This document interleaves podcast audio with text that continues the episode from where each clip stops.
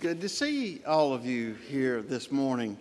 And most of you made it inside before the rain began, so if you just stay for a week, you'll be here next Sunday. Just we'll have to do a lot of carry out pizza, but we'll we'll manage somehow. It is good to see all of you here, and if you're visiting with us, we're delighted to have you here and want you to know how glad we are that you chose to be with us today and invite you to be back with us uh, many future occasions to worship and if you happen to be looking for a good church home, uh, this is a good one with a lot going on for all people of all ages and families. Uh, we, can, we can keep you busy. So, hope if you're looking for a church home, you'll give us uh, a, a, serious consideration.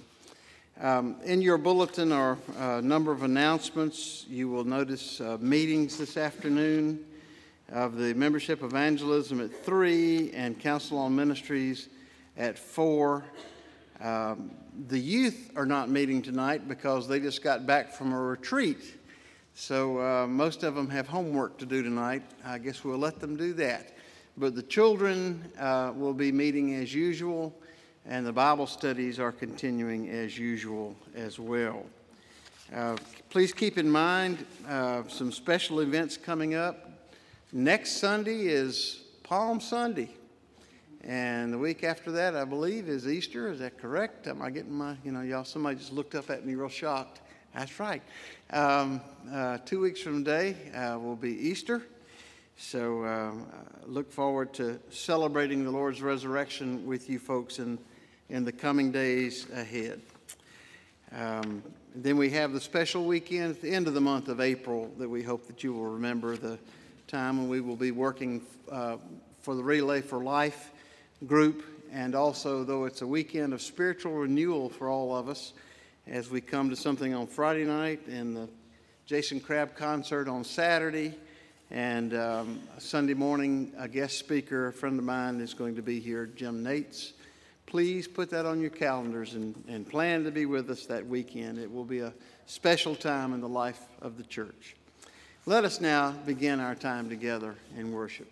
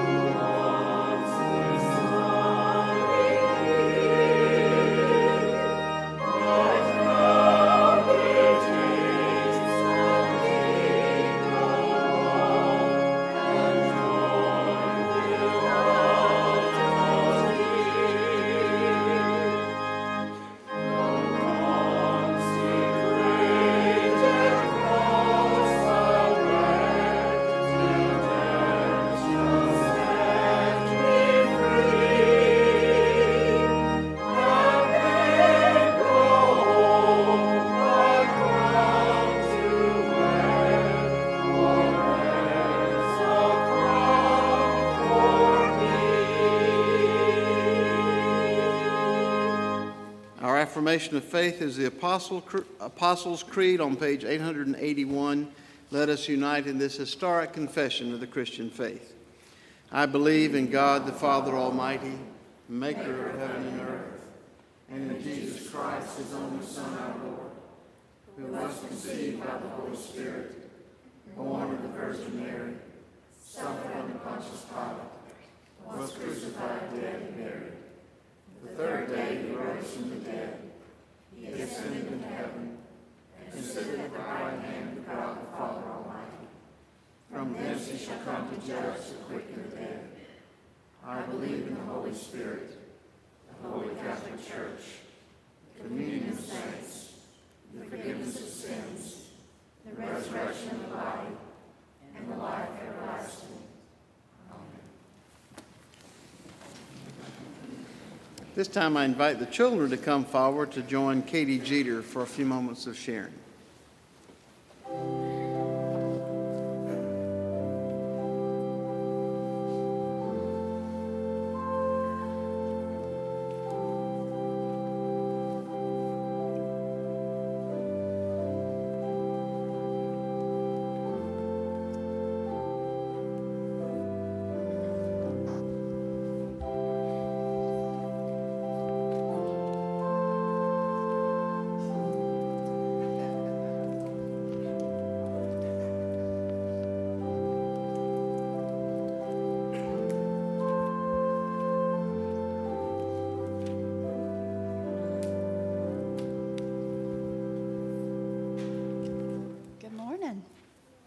Y'all good this morning?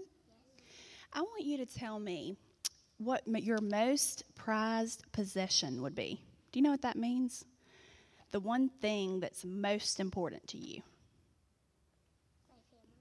Your family, that's a good one. Y'all are good, caring for everybody you know. What about something? Like for me, I wear a lot of my prized possessions. Something that I would consider most important, like my charm bracelet that has special things on it or my wedding rings? Do you have anything like that you can think of? Maybe your best stuffed animal? No? Okay. Y'all are good. Well, one day, Jesus went to the city of Bethany, and that was the city where a man named Lazarus, who Jesus raised from the dead, lived with his two sisters, and their names were Mary and Martha. While Jesus was in Bethany, a dinner was given in his honor, and Lazarus was sitting at the table eating with Jesus while Martha was serving the meal. Mary was just sitting at the feet of Jesus, listening to him teach and talk. As she was sitting at his feet, she did something really unusual. She took a bottle of very expensive perfume, and that was actually her prized possession. That was the one thing that was most important to her and she started to use it to wash Jesus' feet. Is that kind of unusual? Yeah. Then she dried her feet, his feet, with her hair. And the Bible tells us that the entire house smelled of that good perfume. That's how special it was. It filled up the whole house with how good it smelled. One of Jesus' disciples, whose name was Judas, was really upset about what she had done. Why do you think that he would be upset? if that was the most expensive thing she had, her most prized possession, it was probably worth a lot of money, right? Well, he thought that he that she could have used that money for something better and given that money maybe to the poor. It was a whole year's worth of wages. So if somebody had worked for a whole year, that's how much money it was worth. That's a lot, right? Jesus came to Mary's defense and answered Judas, Leave her alone. She has kept this perfume for the day of my burial. Jesus said that because he knew it was only a few days before he would be crucified and buried. I don't know if Mary knew that or not, but I do think that Mary wanted to give Jesus her very best, and that was her very best. So that's why she did that with her perfume. Jesus has given us the most wonderful gift that we can imagine. What do you think that is? That's right. He sent his most prized possession, the thing that meant the most to him. And like you said, your family is. That's what he sent. He sent Jesus, his only son, to die for us. And that gave us the gift of everlasting life. And it's free to us, but did it cost him a lot? Yeah, it cost his son's life, right? Jesus died for us. What can we give Jesus to show our love for him? Can you think of something? Do you think he wants my charm bracelet? Would my charm bracelet be a good gift? No. What did you say? That's right. We can pray to him, we can love others and serve others. He wants our very best, he wants our heart. Let's pray together. Dear Jesus, you gave your life to show your love for us. May we also give our lives to you as an expression of our love. Amen.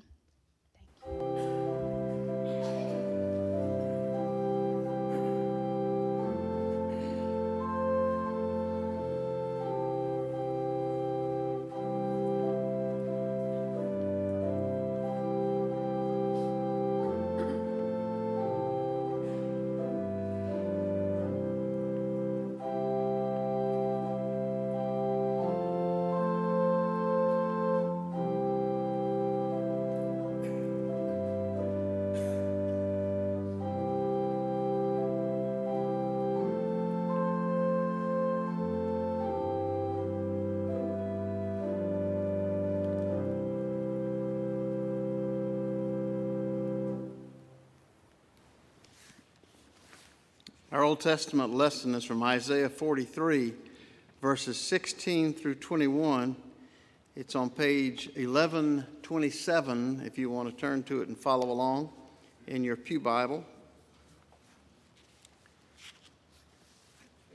This is what the Lord says He who made a way through the sea, a path through the mighty waters, who drew out the chariots and horses and army reinforcements together, and, and they lay there, never to rise again, extinguished, snuffed out like a wick. Forget the former things, do not dwell on the past. See, I am doing a new thing. Now it springs up. Do you not perceive it? I am making a way in the desert and streams in the wasteland. The wild animals honor me, the jackals and the owls, because I provide water in the desert and streams in the wasteland to give drink to my people, my chosen, the people I formed for myself, that they may proclaim my praise. Here ends the reading. Our responsive reading is Psalm 146 on page 847. I invite you to turn to that page and stand as you're able as we share this passage responsively.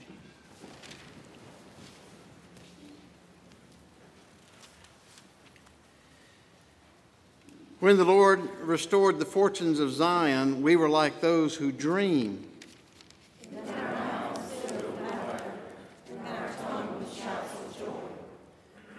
Then they said among the nations, The Lord has done great things for them.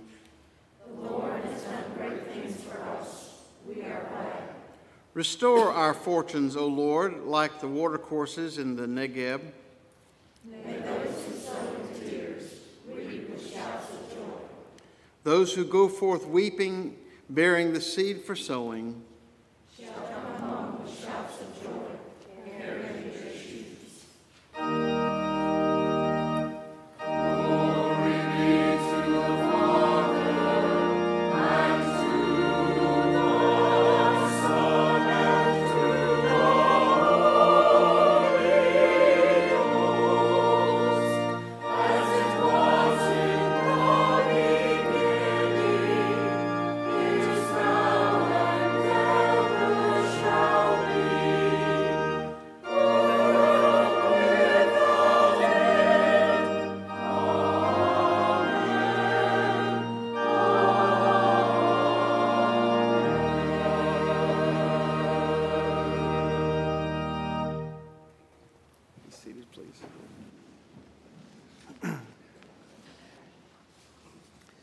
Our epistle lesson is Philippians chapter 3, verses 4b through 14. Paul is writing to his friends in Philippi and says, If anyone else thinks he has reasons to put confidence in the flesh, I have more.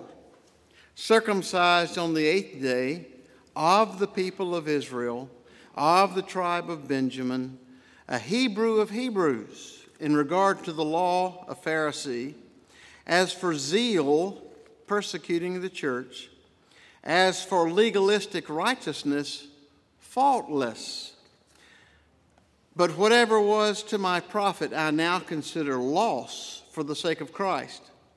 What is more, I consider everything a loss compared to the surpassing greatness of knowing Christ Jesus my Lord, for whose sake I've lost all things. I consider them rubbish that I may gain Christ and be found in him, not having a righteousness of my own that comes from the law, but that which is through faith in Christ, the righteousness that comes from God and is by faith.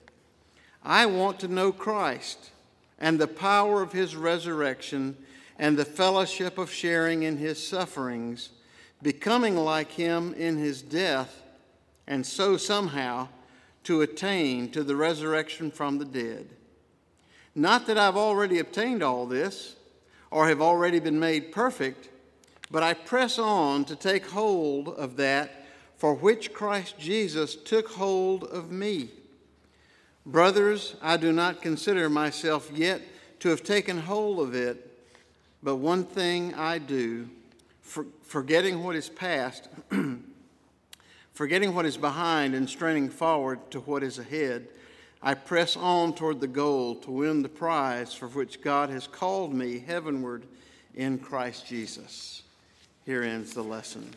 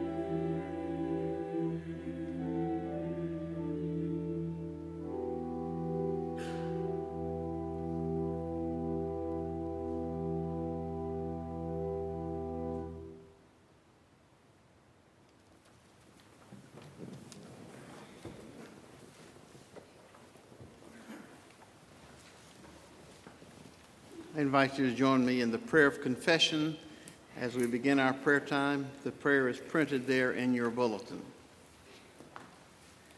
O merciful Father, oh, I have a different one. I apologize.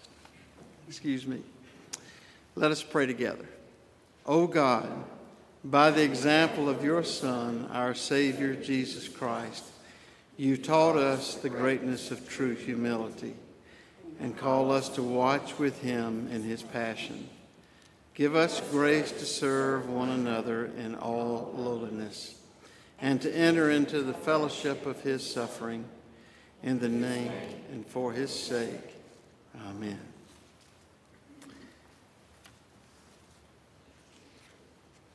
Thank you, Lord, for this season that reminds us of the depth of your love for us.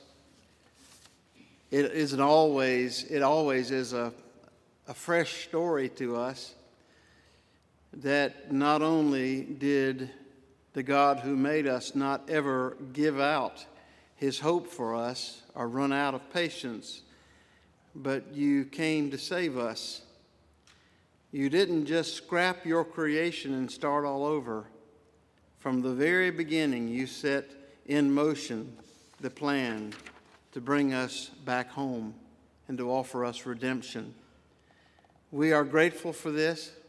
We're thankful that in Jesus we know what it means to understand your love for us and to see the depth of your love for us. As Jesus himself said, there is no greater love than when we put our life on the line for one another, or when we lay down our lives in death and die for someone. How great a love you have for us, O Father, that that is what you could do and would do for us. We're also grateful that you have wanted since the earliest of humankind's days. You have wanted us to know what you're like. You have wanted us to know that you were a God of grace and mercy and patience, and a God who would give us life eternal. And so we are grateful that you came to reveal yourself in many different ways. We're thankful that you revealed yourself in the written word and through the spoken word of the prophets. But we're grateful too that you expressed supremely your nature to us in Jesus Christ, who is your expression, your word here on earth to us. As we look at Jesus, we're amazed at his patience in dealing with people and his willingness to offer second chances and forgiveness and grace. It is wonderful, God, to know what you're like and to see that lived out in Jesus. But especially, it's wonderful that a part of our Christian journey is walking in a personal relationship with you. We can call upon you as our friend as well as our Father we can talk with you in prayer. We can become aware of your presence with us every day as we go through life. We thank you for this living relationship that we can have with you as we journey down the highway of life. We're thankful that Jesus made this possible because he removed from us our sin and gave to us right standing with God that we might live in fellowship with you. We are mindful this day of the need that we all have for you, but especially the need that some of our friends have as they face surgeries, as they recover from illnesses, as they go through times of great stress and worry in their lives. Some of our friends this day need you desperately, O Lord. And we lift these people, our friends, to you in prayer, knowing that you will be attentive to those needs and present with them in what they're experiencing now. These things we pray in the name of Jesus, who taught us to pray, saying, Our Father, who art in heaven, hallowed be thy name. Thy kingdom come, thy will be done on earth as it is in heaven. Give us this day our daily bread, and forgive us our trespasses, as we forgive those who trespass against us. And lead us not into temptation, but deliver us from evil. For thine is the kingdom, power, and the glory forever. Amen. Let us now worship God by giving.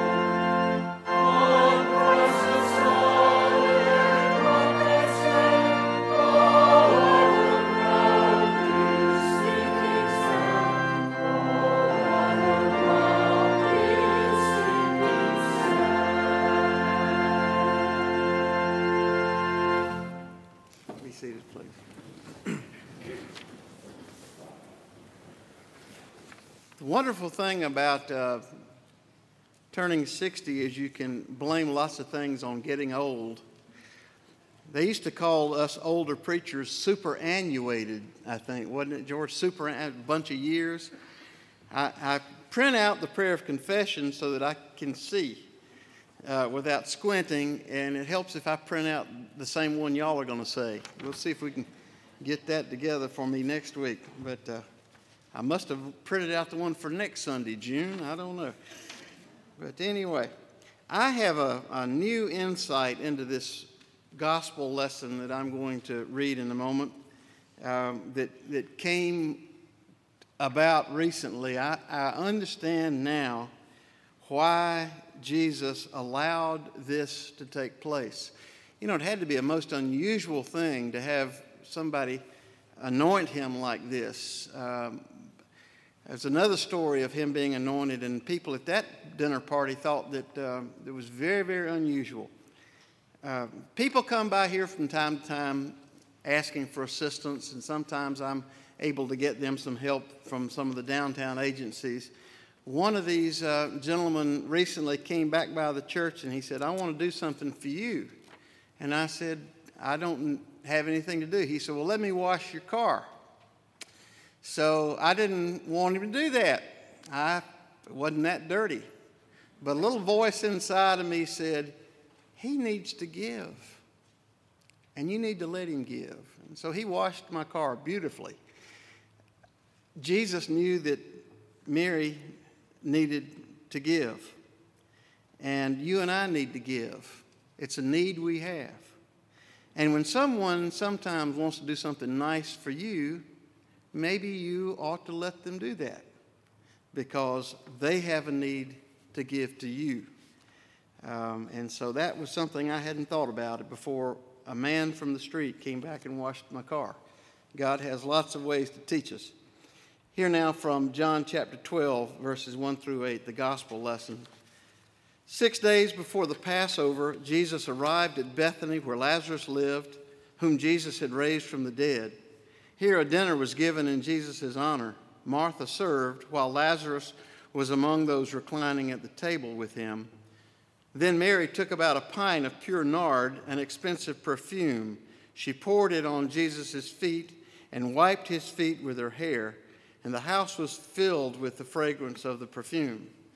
But one of the disciples, Judas Iscariot, who was later to betray him, objected, Why wasn't this perfume sold and the money given to the poor?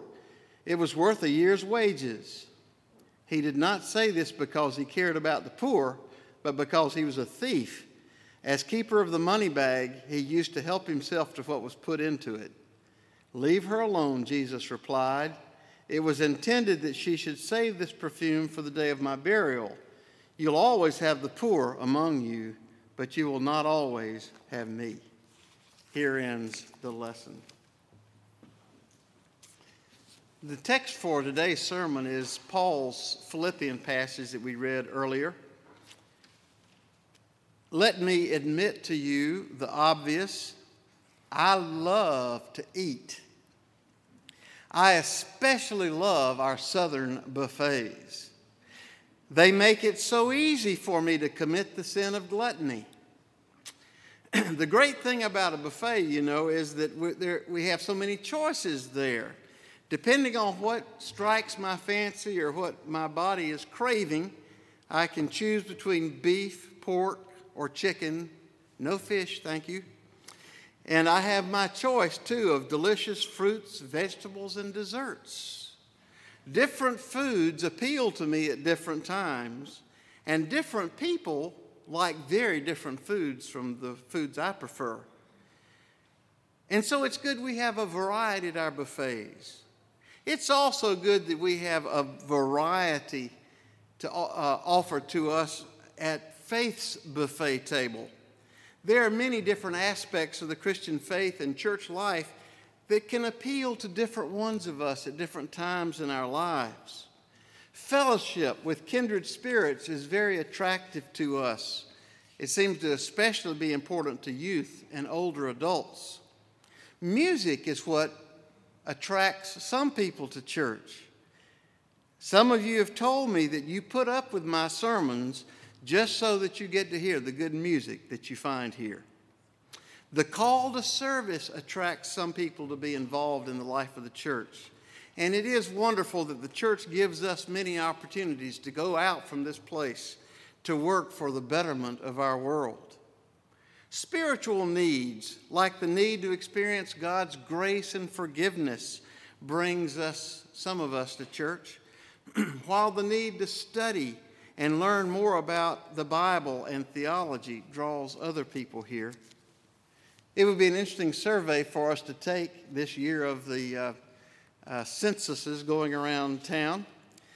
If each of us would take a census to tell what attracts us to being involved in the life of the church, what caused us to become followers of Jesus Christ in the first place, and why have we come here to Memorial United Methodist Church?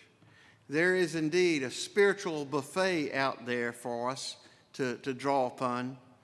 Paul tells us something in his letter to the Philippians about what on the table was most appealing to him at this point in time in his life. The Good News Bible translates the passage this way All I want, and you know, when you and I say that's all I want, that means it's so important.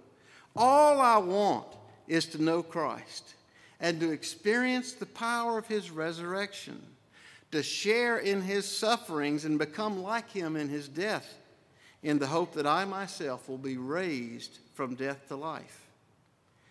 His close adherence to the old covenant meant very little to him right now. His ancestry meant even less. What mattered to Paul now was being declared in right relationship with God through faith in Jesus Christ alone and to grow in his personal relationship with Christ.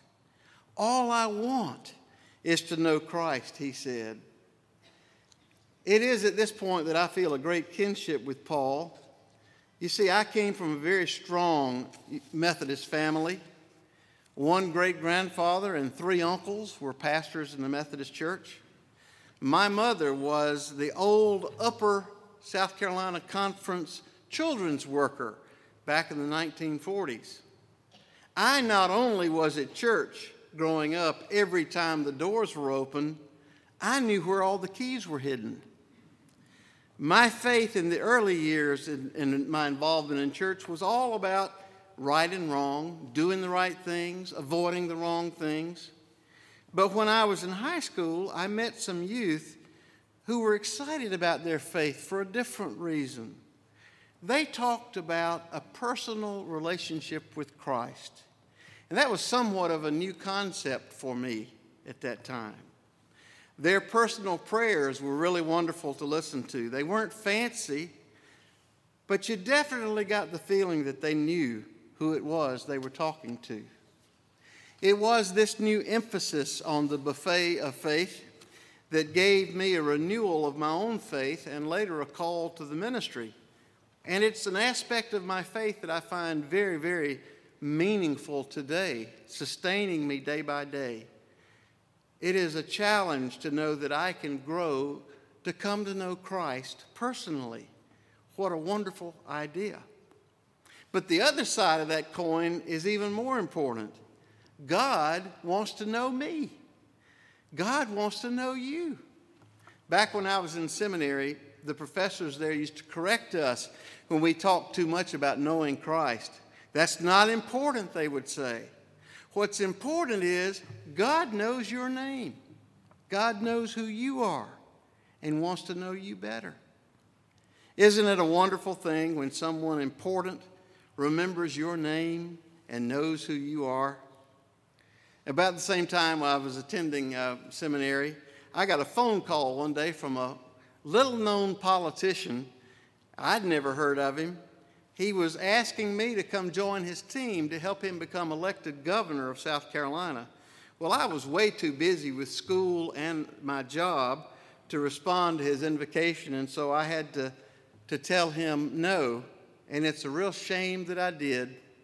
That politician was named Dick Riley. He was our governor and later the Secretary of Education. Who knows, I might be Senate chaplain today if I had responded, because Dick Riley at that time knew my name and wanted me on his team. Isn't it great that Almighty God knows your name and wants to get to know you better? God wants to know you and wants you to know Him. Christianity is therefore more of a relationship than it is a religion. It's not so much a creed as it is a growing kinship with Almighty God. Now, I've wondered why this aspect of the faith has had such a strong appeal to me across the years, and it's probably because for me and for most of us, life is all about relationships, isn't it? It's about being a parent or a child or a brother or a sister or a friend. We are related to one another in a variety of ways. God made us that way. We need interpersonal relationships in order to become all that we can be. And in the process of relating to others, we meet ourselves. God must have known that we would better understand His love if we could experience it in a person rather than just as an idea. If we could experience it in a living flesh and blood Savior that we could know and love. And that's why He sent Jesus here instead of a textbook on love. He didn't just stand on the shores of heaven, He jumped into the ocean of our existence. God jumped into action beginning at the stable in Bethlehem and he did this because he knew we needed a relationship to understand him and ourselves and to find the power to grow. First of all, we need a relationship to experience love. Love cannot really be understood as just an idea. You have to experience it, feel it, and you can't experience it by yourself. Love isn't really love until it involves another human being. It is one thing to repeat that statement, God is love. It is another thing to come to know that God and discover firsthand his love and patience. You see, God is a great cosmic blur to lots of people. He's just a concept, an idea, and he will remain that until Christ becomes a real person to that person. It is in a relationship with Christ that we begin to see God as a personal being.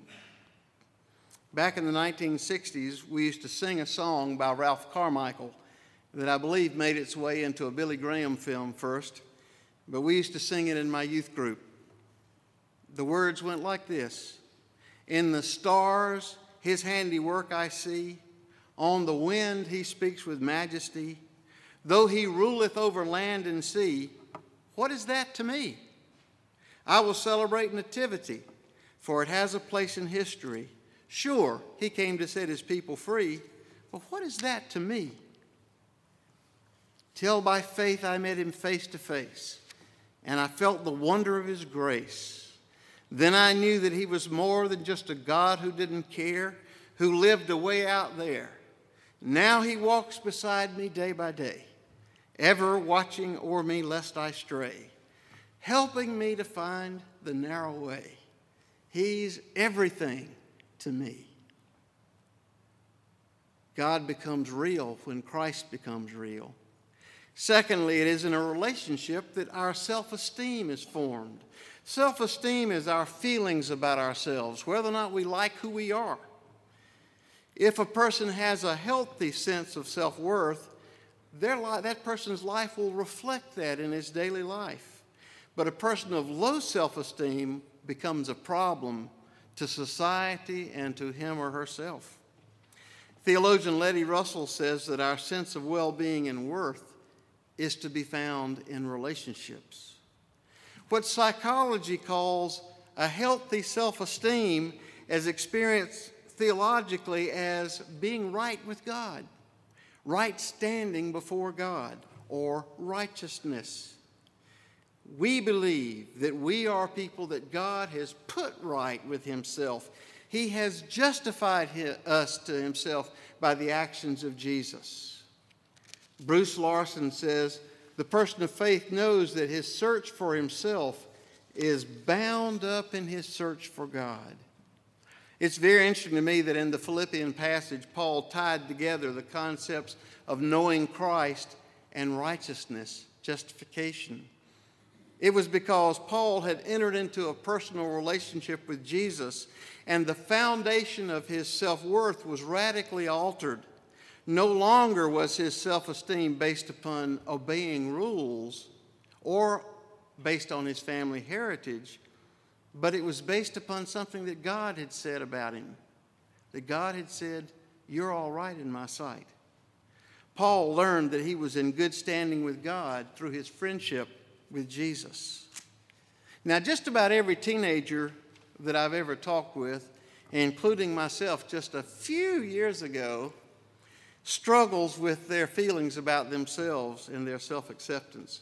Certainly, that was true about myself. Penny likes to tell people that when she and I first met, she was about two inches taller than I was. I was very short. And yet, I had a size 13 foot that always fit in my mouth so nice and neatly. Um, because of being short with a size 13 foot, I looked like a capital L wherever I went. But as a high school student through that youth group, I began to learn that uh, God said I was okay. He loved me. And that He wanted to, to know me and for me to know Him. And out of that relationship came the understanding that I'm okay, warts and all.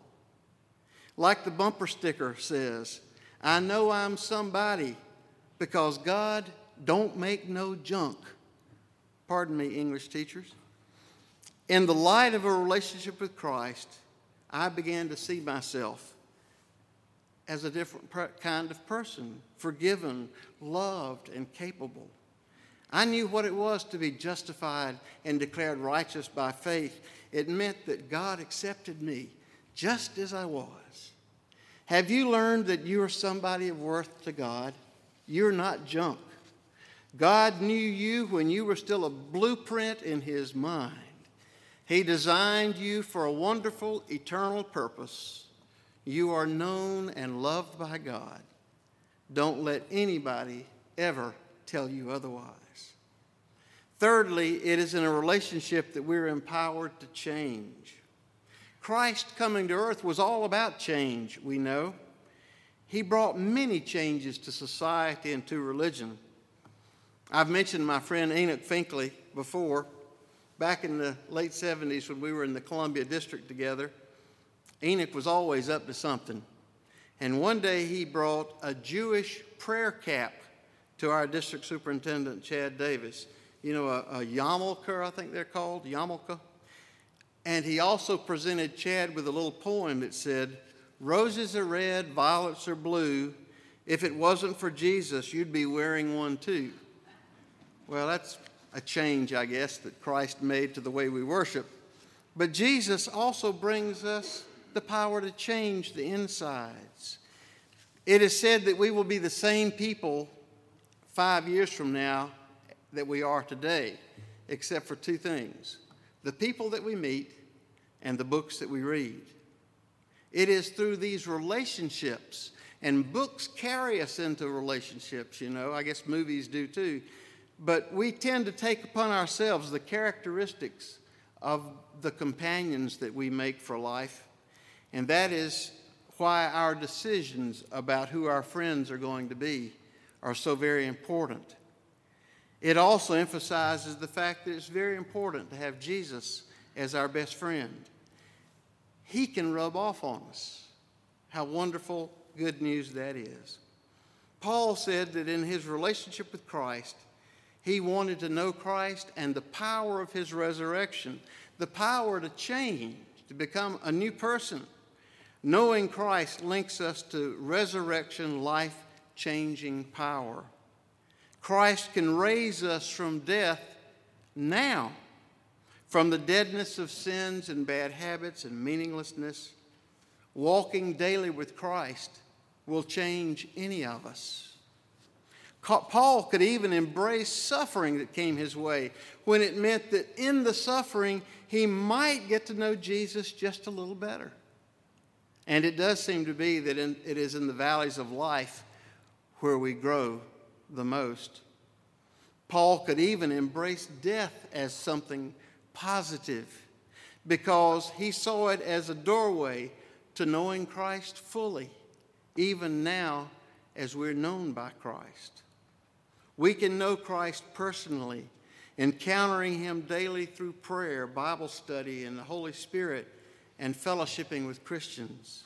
Knowing Christ will bring us into God's love, whereby we can accept ourselves and we can even change. Amen.